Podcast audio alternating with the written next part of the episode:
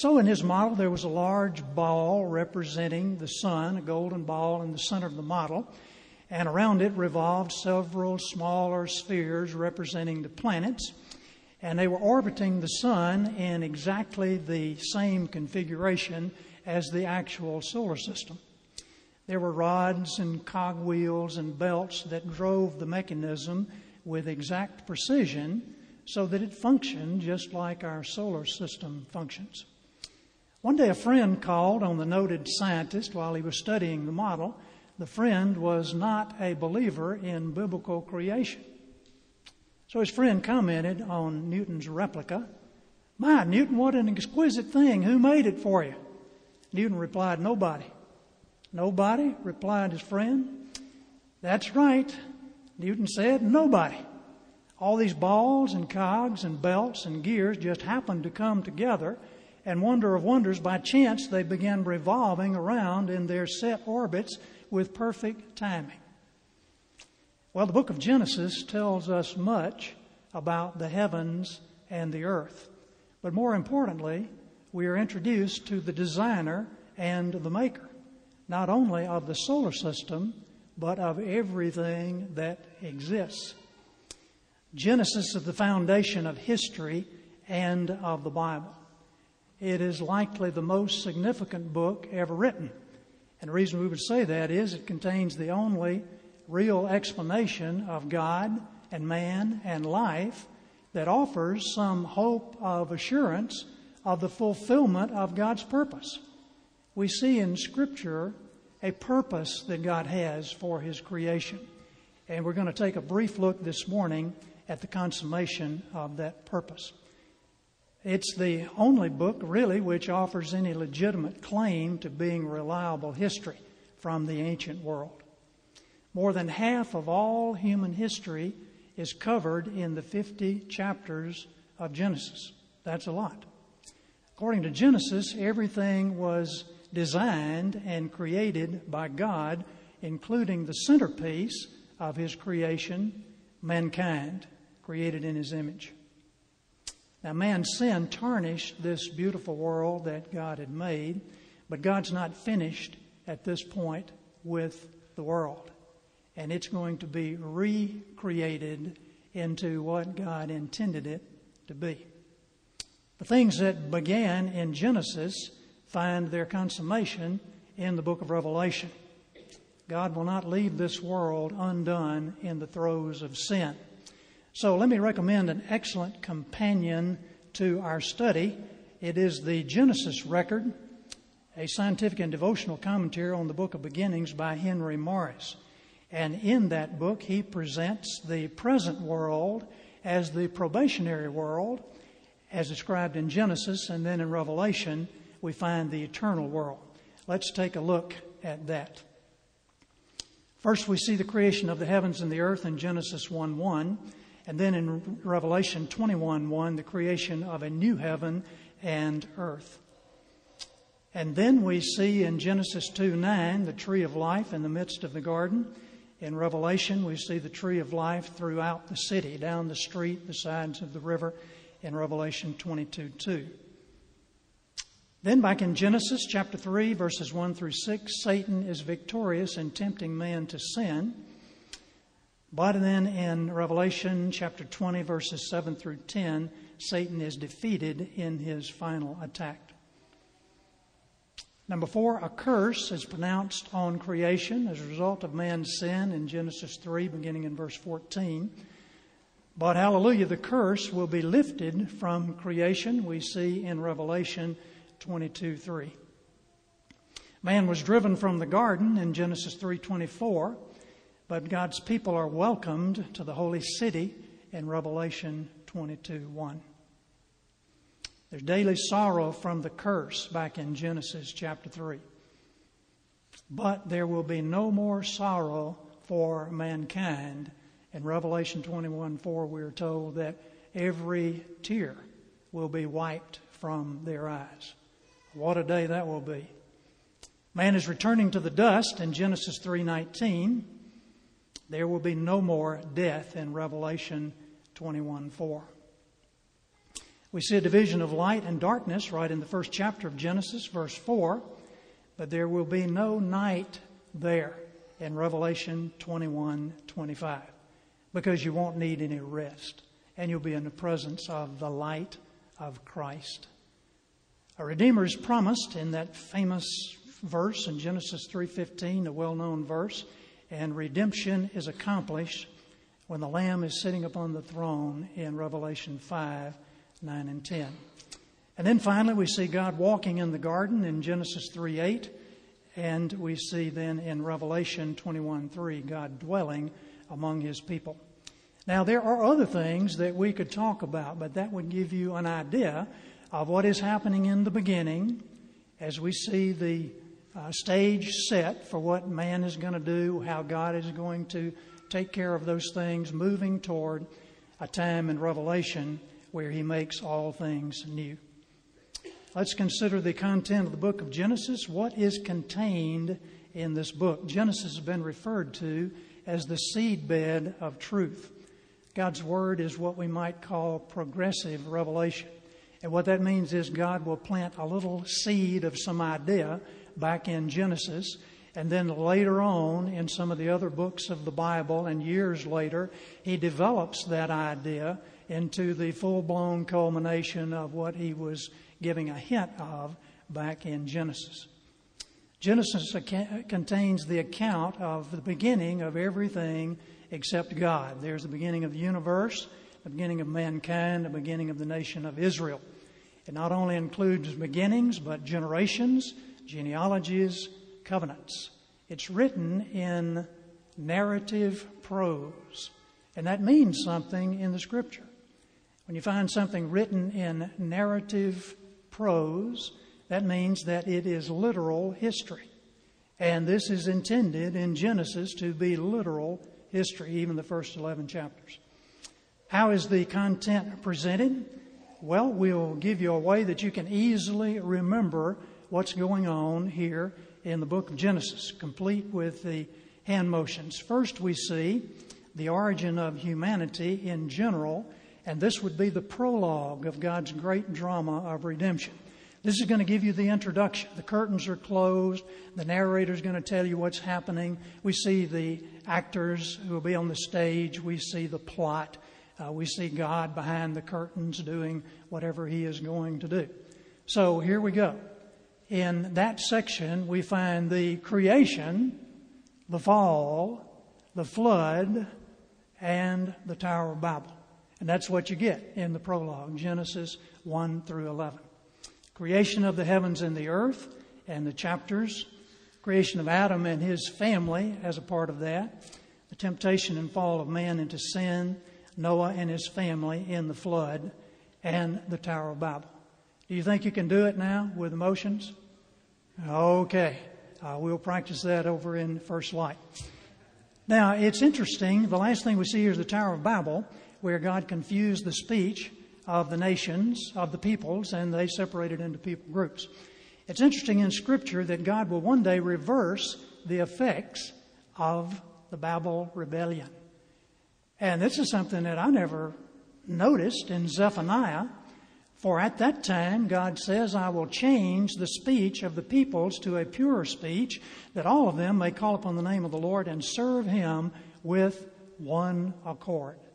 Did you ever wonder what you would do when you get to heaven, or if we get to the new heavens and new earth? What if you wanted to communicate with some Chinese Christian? What if you want to talk to somebody that was led the Lord by Hudson Taylor over there? Well, unless you had an interpreter, you wouldn't be able to do it. There won't be any need for an interpreter because there will be one pure speech at that time. And then we have the second section and the second section is going to contain the lives of four men Abraham, Isaac, Jacob, and Joseph. So it's pretty simple. You got four events in the first section, and then you got four men in the second section. Abraham, the father who gave his son, Isaac, the son who took a bride, Jacob, the cheater who got cheated and then repented, and Joseph, the favorite son who experienced the protection and provision of a sovereign God. I love the story of Joseph. You can also learn from the lives of Adam and Eve and Noah, and we will. Now, what is contained in the book of Genesis? Part B, what we just said, there's Abraham, Isaac, Jacob, and Joseph. And so we have a, a neat uh, category here that we can put things in to remember what's happening in the book of Genesis. Now, you might say, well, if half of all human history is included there, then God has left out a lot. And obviously he has, but he gives a lot of genealogies so that you get the flow of time and what's going on there. He gives us the important things that we need to know about. The name of the book and the author. What's the origin of the name? Genesis comes to the English from the Greek, and it's a word meaning beginning or origin or generation. And the title comes from the Septuagint, which was the Greek translation of the Old Testament several hundred years before Christ. See, the critics want to say, wait a minute, people came and wrote that stuff in the Old Testament after the events had already taken place and called it prophecy. But it was already translated into the Greek language well before Christ. Who is the author of the book of Genesis? One day, Christ, after his resurrection, was walking on the road to Emmaus and he met up with a couple of his disciples and they carried on a little conversation, but they didn't recognize him. And here's what he had to say. And beginning at Moses and all the prophets, he, Jesus, expounded to them in all the scriptures the things concerning himself. Numerous times in the scripture reference is made to the writings of Moses. And this would be one of those occasions. So he's talking about the Pentateuch. I think he's talking about the Pentateuch, the first five books of the Bible, and then all the prophets that come after that. The Pentateuch also be the books of the law and the law and the prophets. He talks about the law and the prophets many times in the New Testament. So we would presume, most Bible scholars would presume that Moses was the one who wrote the book of Genesis and Exodus and Numbers and Leviticus and Deuteronomy. Now, how could Moses write about something that happened before his birth? Well, God could just reveal it to him outright. All scripture is inspired by God. Or he could have used ancient sources under the direction of the Holy Spirit. We don't know exactly, but I'm guessing that Moses is the man who did it. In fact, it would be more than a guess. I'm presuming that Moses is the man who wrote the book. God wrote the book through Moses. The purpose, what is the purpose of the writing of the book of Genesis? 2 Timothy 3:16, we just quoted that verse, part of it. All scripture is given by inspiration of God and is profitable for doctrine, for reproof, for correction, and instruction in righteousness. Now that comes from the New Testament and that's kind of an overall scope of things, but we want to look in Genesis and see the specific purposes that God had in mind. Genesis gives the historical account of a number of things. It's the account of God and man, sin and grace, wrath and mercy, covenant and redemption, election and rejection. An example would be the election of Isaac and Jacob, the rejection of Ishmael and Jacob, where God clearly says, I'm not choosing you, I'm choosing you.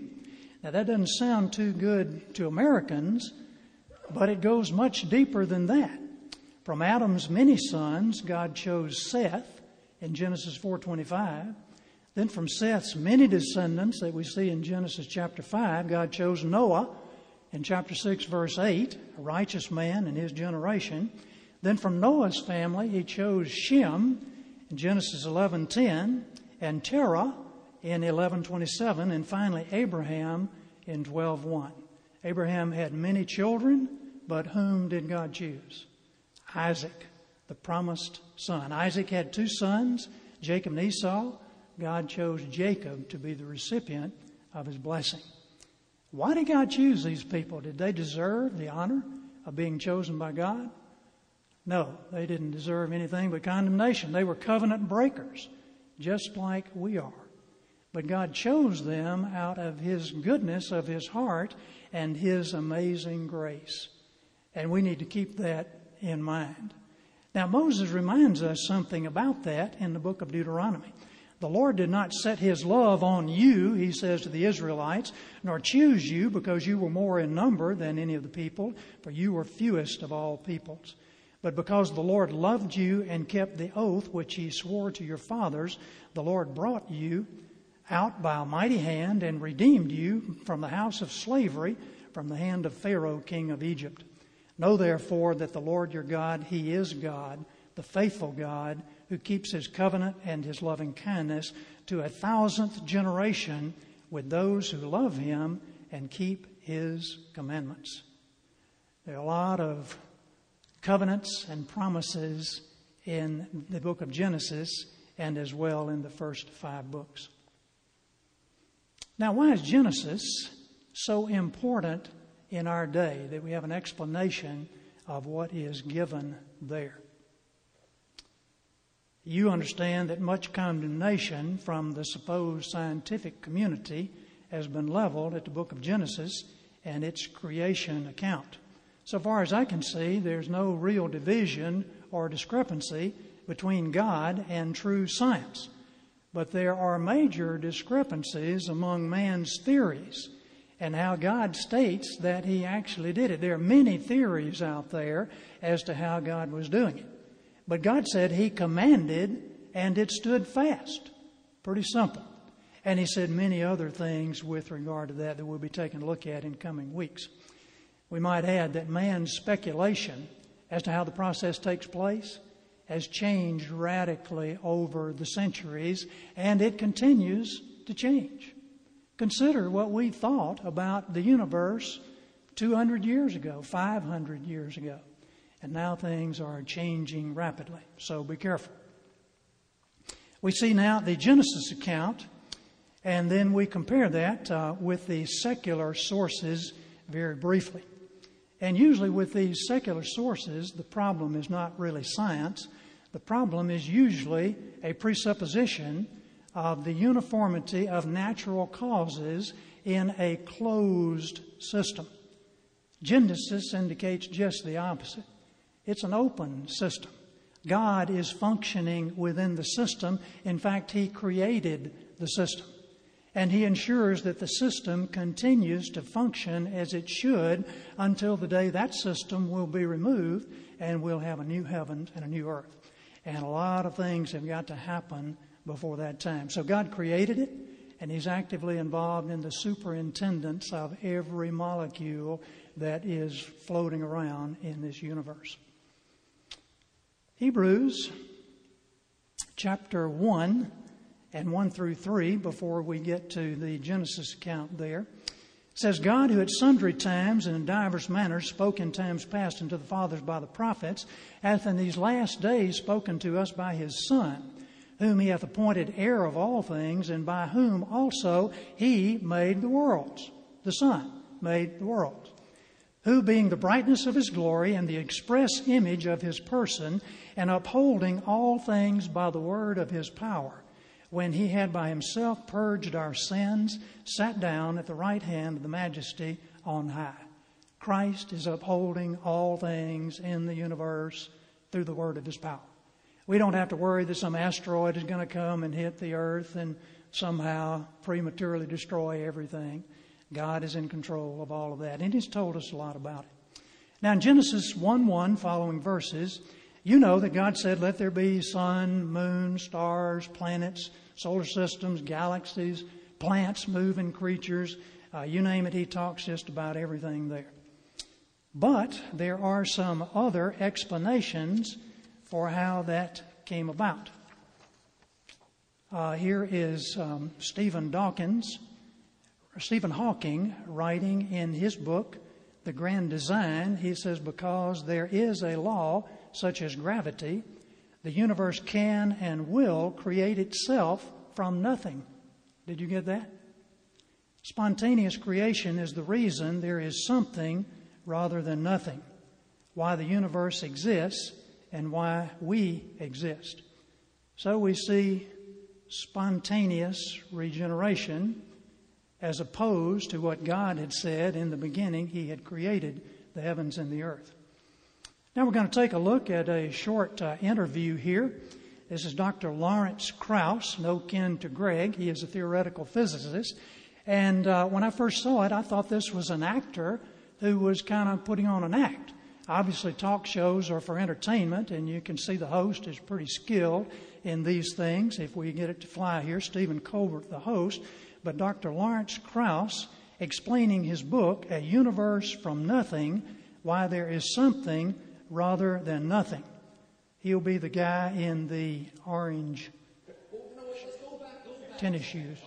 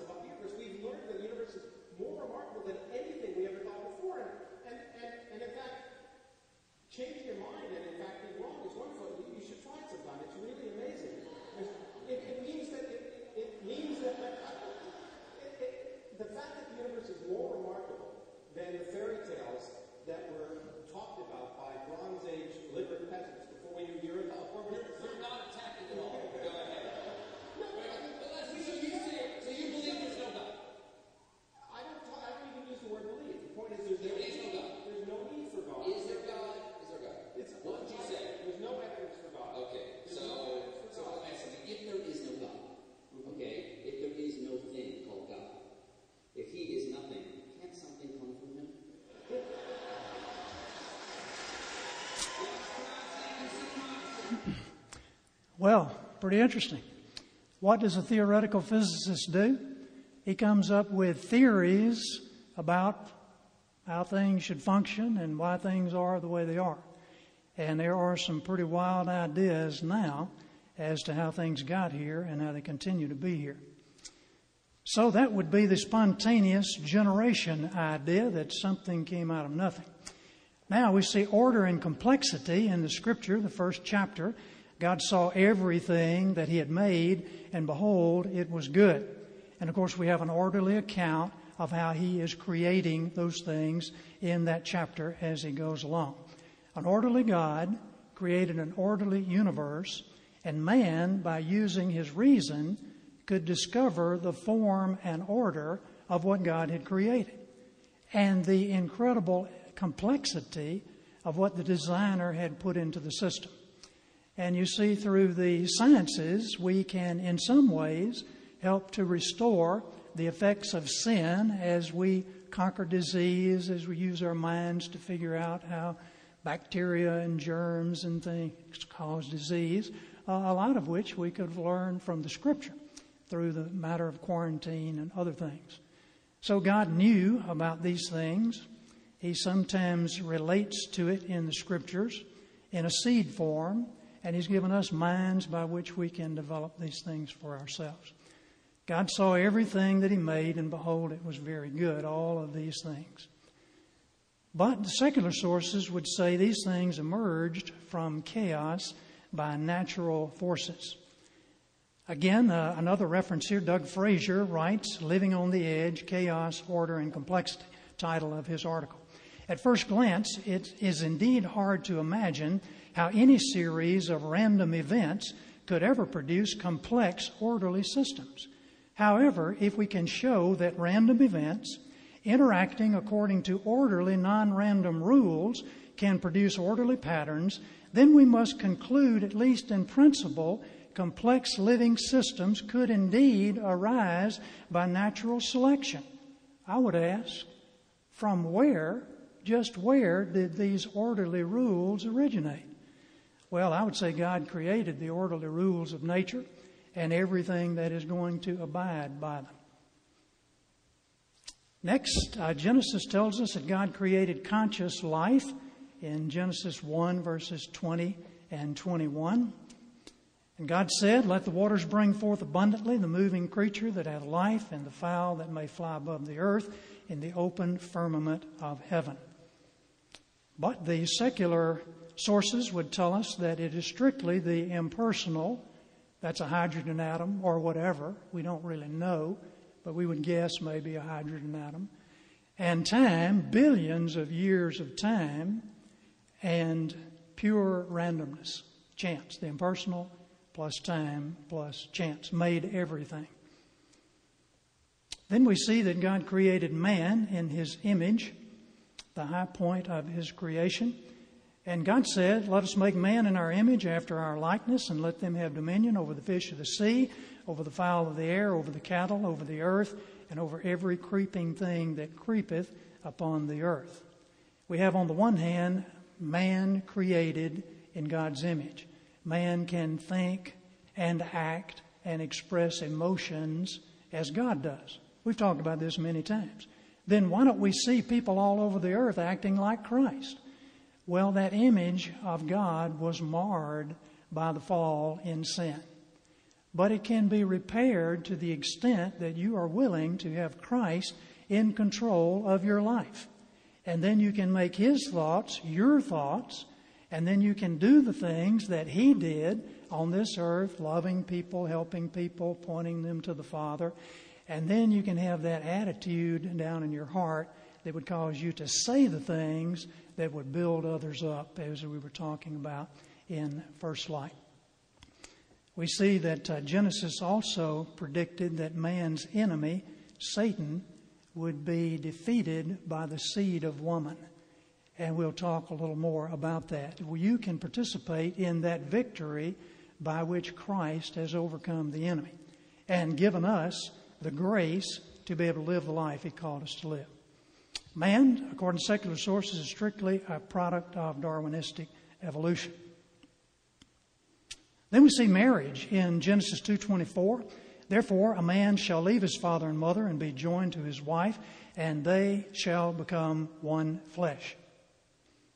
But to many today, marriage is just a curious and outdated cultural folkway. Some people really don't care what's being said, but others like to have some intellectual support for the decisions that they are making. Here is Allison Patton, a lady who is a family lawyer and mediator, a divorce coach, she calls herself, and she says this, and I quote The idea that monogamy is natural is absurd. We know that past civilizations and countries throughout the world today don't share our American concept of monogamy. We as Americans hold on to this cultural norm, even though the institution of marriage was created at a time when most of the population died around age 30. I was just reading that it was created when most of the population lived to be over 900. You see, it's a very different presupposition that these people uh, come from, a presupposition of strict naturalism. Well, here's a problem for all the philosophers and everyone. Where did evil come from? And the Lord God commanded the man, saying, Of every tree of the garden thou mayest freely eat, but of the tree of the knowledge of good and evil thou shalt not eat of it, for in the day that thou eatest thereof thou shalt surely die. You either obey God or you disobey God, and God's law is written on our hearts. This is before Moses received the law from God but God's law is written on our hearts. And we know that certain things are not right. But according to secular sources, evil will be defined subjectively or by majority opinion. If you want to know what's evil, you decide for yourself. Some things that might be evil for you might be okay for somebody else. Or either we're going to get everybody together and vote or have our representatives vote, and they'll determine what's evil and what's legal and moral. Language and nations, uh, Genesis chapter 11 and verse 8 So the Lord scattered them abroad from there over the face of the earth, and they ceased building the city. Therefore, its name is called Babel, because there the Lord confused the language of all the earth, and from there the Lord scattered them abroad over the face of all the earth. Secular sources, that's just a product of evolution. These people started speaking differently, and their language developed according to the scripture. We have everybody speaking the same language, and then all of a sudden their tongues were changed, their speech was changed, and they couldn't communicate with each other because God had a purpose in that. Government, Genesis 12:1. Now you might ask, where do we see government in this verse? Now the Lord said to Abram, Get out from your country and from your family and from your father's house to a land that I will show you. Where's the government? In his book, Law and Liberty, Rousas Rushdoony talks about the first government that a child comes into contact with, and that would be the family. And that's where they learn right and wrong and the law and how we relate to authority and all of those kind of things. He quotes Alex Peterman in an old textbook. You wouldn't get this today. Elements of Civil Government. I quote The family is a form of government established for the good of children themselves and the first government that each of us must obey. End of quote. And then he goes on to define the family's purpose, members, rights, duties, responsibilities, officers, but what does the state say? Government is something established by man, and the sovereign state will rule over you from the cradle to the grave. I don't mean Texas, I mean the, the state government will rule. And then uh, religion, in Genesis 15, we see, Then behold, the word of the Lord came to him, Abram, saying, This man will not be your heir that's Ishmael. But one who shall come forth from your own body, he shall be your heir. And he took him outside and he said, Now look toward the heavens and count the stars if you're able to count them. And he said to them, So shall your descendants be. Then he, Abram, believed in the Lord, and it was reckoned to him as righteousness. What do you think secular sources would say about religion? It's just man's superstition. Here is the explanation of religion from a book, The Outline of History by H.G. Wells, well known evolutionist. It must be clear from what has gone before that primitive man, much less his ancestral apes and his ancestral Mesozoic mammals, could have no idea of God or religion. Only very slowly did his brain and his powers of comprehension become capable of such general conceptions.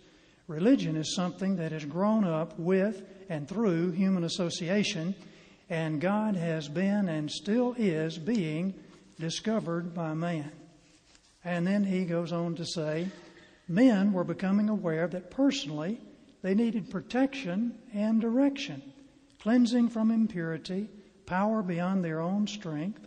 Confusedly, in response to that demand, Bold men, wise men, shrewd men, and cunning men were arising to become magicians, priests, chiefs, and kings. And he goes on to give the evolutionary basis for religion, man's superstition. Then God's chosen people, and we have read uh, some of the scripture verses on that in Genesis 15 18, the same day the Lord made a covenant with Abram, saying, Unto thy seed have I given this land from the river of Egypt unto the great river, the river Euphrates. But secular sources would say that's an ancient Hebrew myth. And again, some people don't care what they say, but you would be amazed at the things that are compiled to support this kind of thinking. Kenneth Humphreys writes a book entitled Jesus Never Existed. And he has tons of information, supposedly historical. But what he says in a nutshell is first, invent your Jew, then invent your Christ. He says the whole thing is a myth. The Jewish nation, Jesus, the whole business. Now, there are several points to keep in mind here as we consider the contrast between God's words and these skeptical secular sources.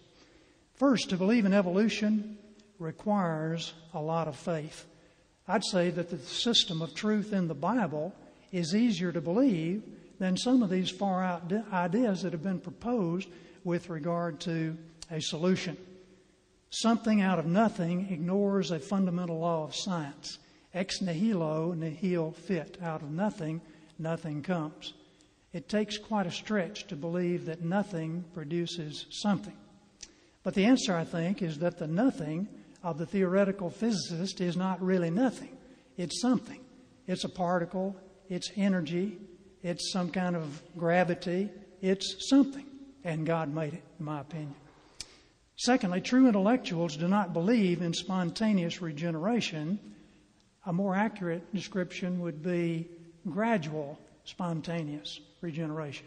You can't get something out of nothing quickly, but in billions of years it might just happen.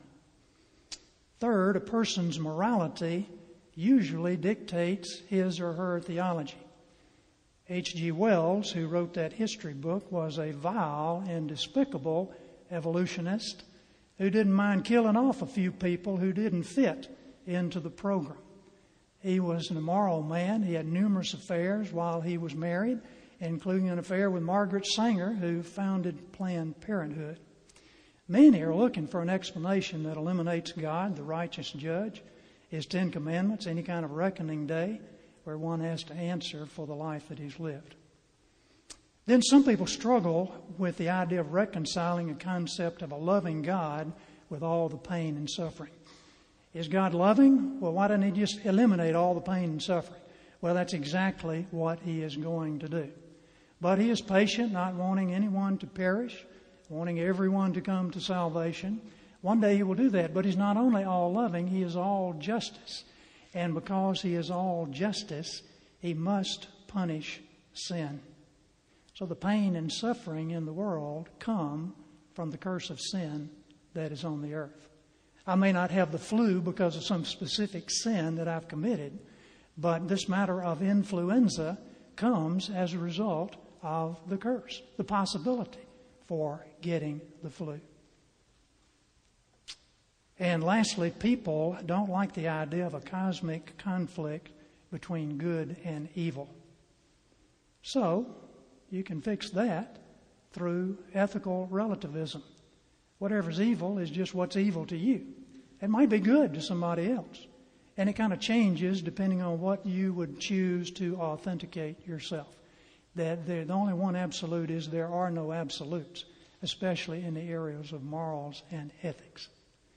So let's close with another section now. What else do we find in Genesis? Christ is the focal point of history. And we'll run through this quickly because we'll be studying this in future days.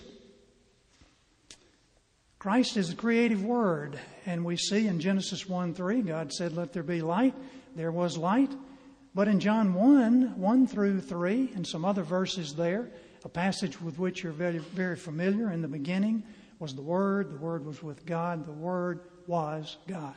The same was in the beginning with God. All things were made by him. Without him was not anything made that was made. We read that in Colossians. We saw it in Hebrews. You see it all throughout the scripture. Christ is the creator. The last Adam, Christ is the last Adam, Genesis 3:17. Then to Adam he said, Because you've heeded the voice of your wife and have eaten from the tree of which I commanded you, saying, You shall not eat of it. Cursed is the ground for your sake, and toil you shall eat of it all the days of your life.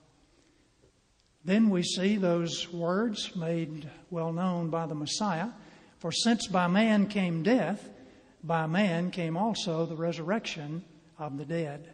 For as in Adam all die, so in Christ shall all be made alive. All who are in Christ, that is. The seed of woman, Genesis 3:15, God says, I will put enmity between you, the serpent, and the woman, and between your seed and her seed. He shall bruise your head, and you shall bruise his heel. It was not, Satan thought it was fatal, but it was not a fatal blow. And then the New Testament, Galatians 3 19 and 20. Why the law then? It was added because of transgressions, having been ordained through angels by the agency of a mediator, until the seed should come to whom the promise had been made. and that seed that came was Christ. In Galatians 4 4, but when the fullness of time came, God sent forth his Son, born of a woman, born under the law, in order that he might redeem those who were under the law, that we might receive adoption as sons. Then Abel gives us a picture of something here. In Genesis 4, and in process of time it came to pass that Cain brought of the fruit of the ground an offering unto the Lord, and Abel also brought of the firstlings of his flock and the fat thereof. And the Lord had respect unto Abel and his offering, because it was a blood offering. Then we see in the New Testament, by faith, Abel offered to God a better sacrifice than Cain, through which he obtained the testimony that he was righteous, God testifying about his gifts, and through faith, though he is dead, he still speaks. And to Jesus, the mediator of a new covenant, and to the sprinkled blood, which speaks better than the blood of Abel. Now, he's not talking about here the blood of Abel when his brother killed him. He's talking about the blood of Abel's sacrifice. That was a type of the blood of Christ, who would be the perfect Lamb of God coming later. It's amazing how many things you find that point to Christ in the book of Genesis. Noah and the flood, Genesis 6 through 10. Now, I'm not going to read all of this because we are familiar with the flood and what happened. And then in the New Testament, 2 Peter 2 5, and God did not spare the ancient world, but preserved Noah, a preacher of righteousness, with seven others, when he brought a flood upon the world of the ungodly. Now, when Noah was preaching, evidently the Spirit of Christ, God's Spirit, was preaching through him. And so we get a good explanation for this interesting passage. For Christ also died for sins once for all, the just for the unjust, in order that he might bring us to God, having been put to death in the flesh and being made alive in the Spirit, in which also, the Spirit in which also he went and made proclamation to the spirits now in prison, who once were disobedient when the patience of God kept waiting in the days of Noah during the construction of the ark, in which a few, that is, eight persons, were brought safely through the water. And corresponding to that, baptism now saves you, not the removal of dirt from the flesh, but an appeal to God for a good conscience through the resurrection of Christ. What is this Christ preaching in the Spirit to the spirits in prison? Is this purgatory? Well, I don't think so. I think this is the Spirit of Christ preaching through Noah a spirit who is a preacher of righteousness to those people who didn't listen and rejected it and then were in prison. Melchizedek, this shadowy figure that we see in Scripture there. Melchizedek, king of Salem, brought out bread and water. Now, he was a priest of God Most High. And he blessed him and said, Blessed be Abram of God Most High, possessor of heaven and earth. We see in Hebrews 7 For this Melchizedek, king of Salem, priest of the Most High God, without father, without mother, without genealogy, having neither beginning of days nor end of life, but made like the Son of God, he abides a priest perpetually. Well, we see some things there. He was a king of righteousness and king of peace. Christ came as a king of righteousness. Some people say this was Christ. I don't think it was. He had no ancestors or successors to the priestly office. We don't have any priest anymore in terms of the Old Testament priest. Christ is the high priest. We're the priesthood of believers. He was, according to the record, a perpetual priest. No account of his death, just like Christ. And he united the office of priest and king as we see Christ, our prophet, priest, and king. Well, quickly, we have Isaac, the child of promise. In Genesis 17, those verses that we have read, Isaac pictures Christ in his miraculous birth and his willingness to die and then be resurrected. Isaac didn't really die, but the verse talks about that in the New Testament. Hebrews 11:17. By faith Abraham when he was tested offered up Isaac, and he who had received the promises was offered up, offering up his only begotten son. It was he to whom it was said, In Isaac your descendants shall be called. He considered that God is able to raise men even from the dead, from which he also received him back as a type. Now, we know that uh, he found the lamb, and then the lamb was sacrificed, the ram. That will be our next one. But here was Isaac. He didn't actually die, Jesus did. It was only symbolic for Isaac. Isaac also took a bride, and it was a picture of Christ returning for his church, his bride. The lamb we see in the story of Abraham. God will provide for himself the lamb for the burnt offering, and God did. In John 1:29, the next day John the Baptist saw Jesus coming to him and said, "Behold the Lamb of God who takes away the sin of the world." Jacob's ladder. I don't think I had noticed this before. Genesis 28:12. And Jacob had a dream, and behold, a ladder was set on the earth, with its top reaching to heaven. And behold, the angels of God were ascending and descending on it. And then in the New Testament, John 1:51, and he said to them, Jesus said, Truly, truly, I say to you, you shall see the heavens opened and the angels of God ascending and descending on the Son of Man. That was a picture in the Old Testament of what's coming. And then the last one, Joseph, a type of Christ. These are chapters, and you know the story of Joseph. He was rejected by his brothers. He was beloved of the Father. He was made to suffer unjustly. He was exalted to reign. His brothers didn't recognize him the first time, you remember. But then they did recognize him the second time.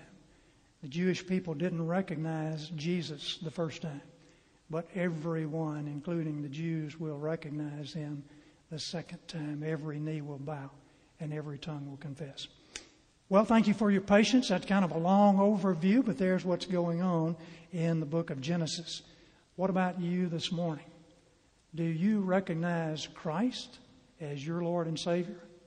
Have you bowed before Him in humble repentance? Is He the focal point of your fleeting life here on earth? If He's not, then make today the genesis of your life, where it's a new beginning.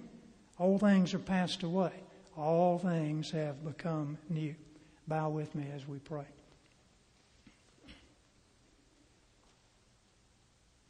Heavenly Father, when we look at the big picture, we are amazed at how you have placed all these things in the Scriptures written over a period of 1,100 years by some 40 plus different men, and yet they all fit together.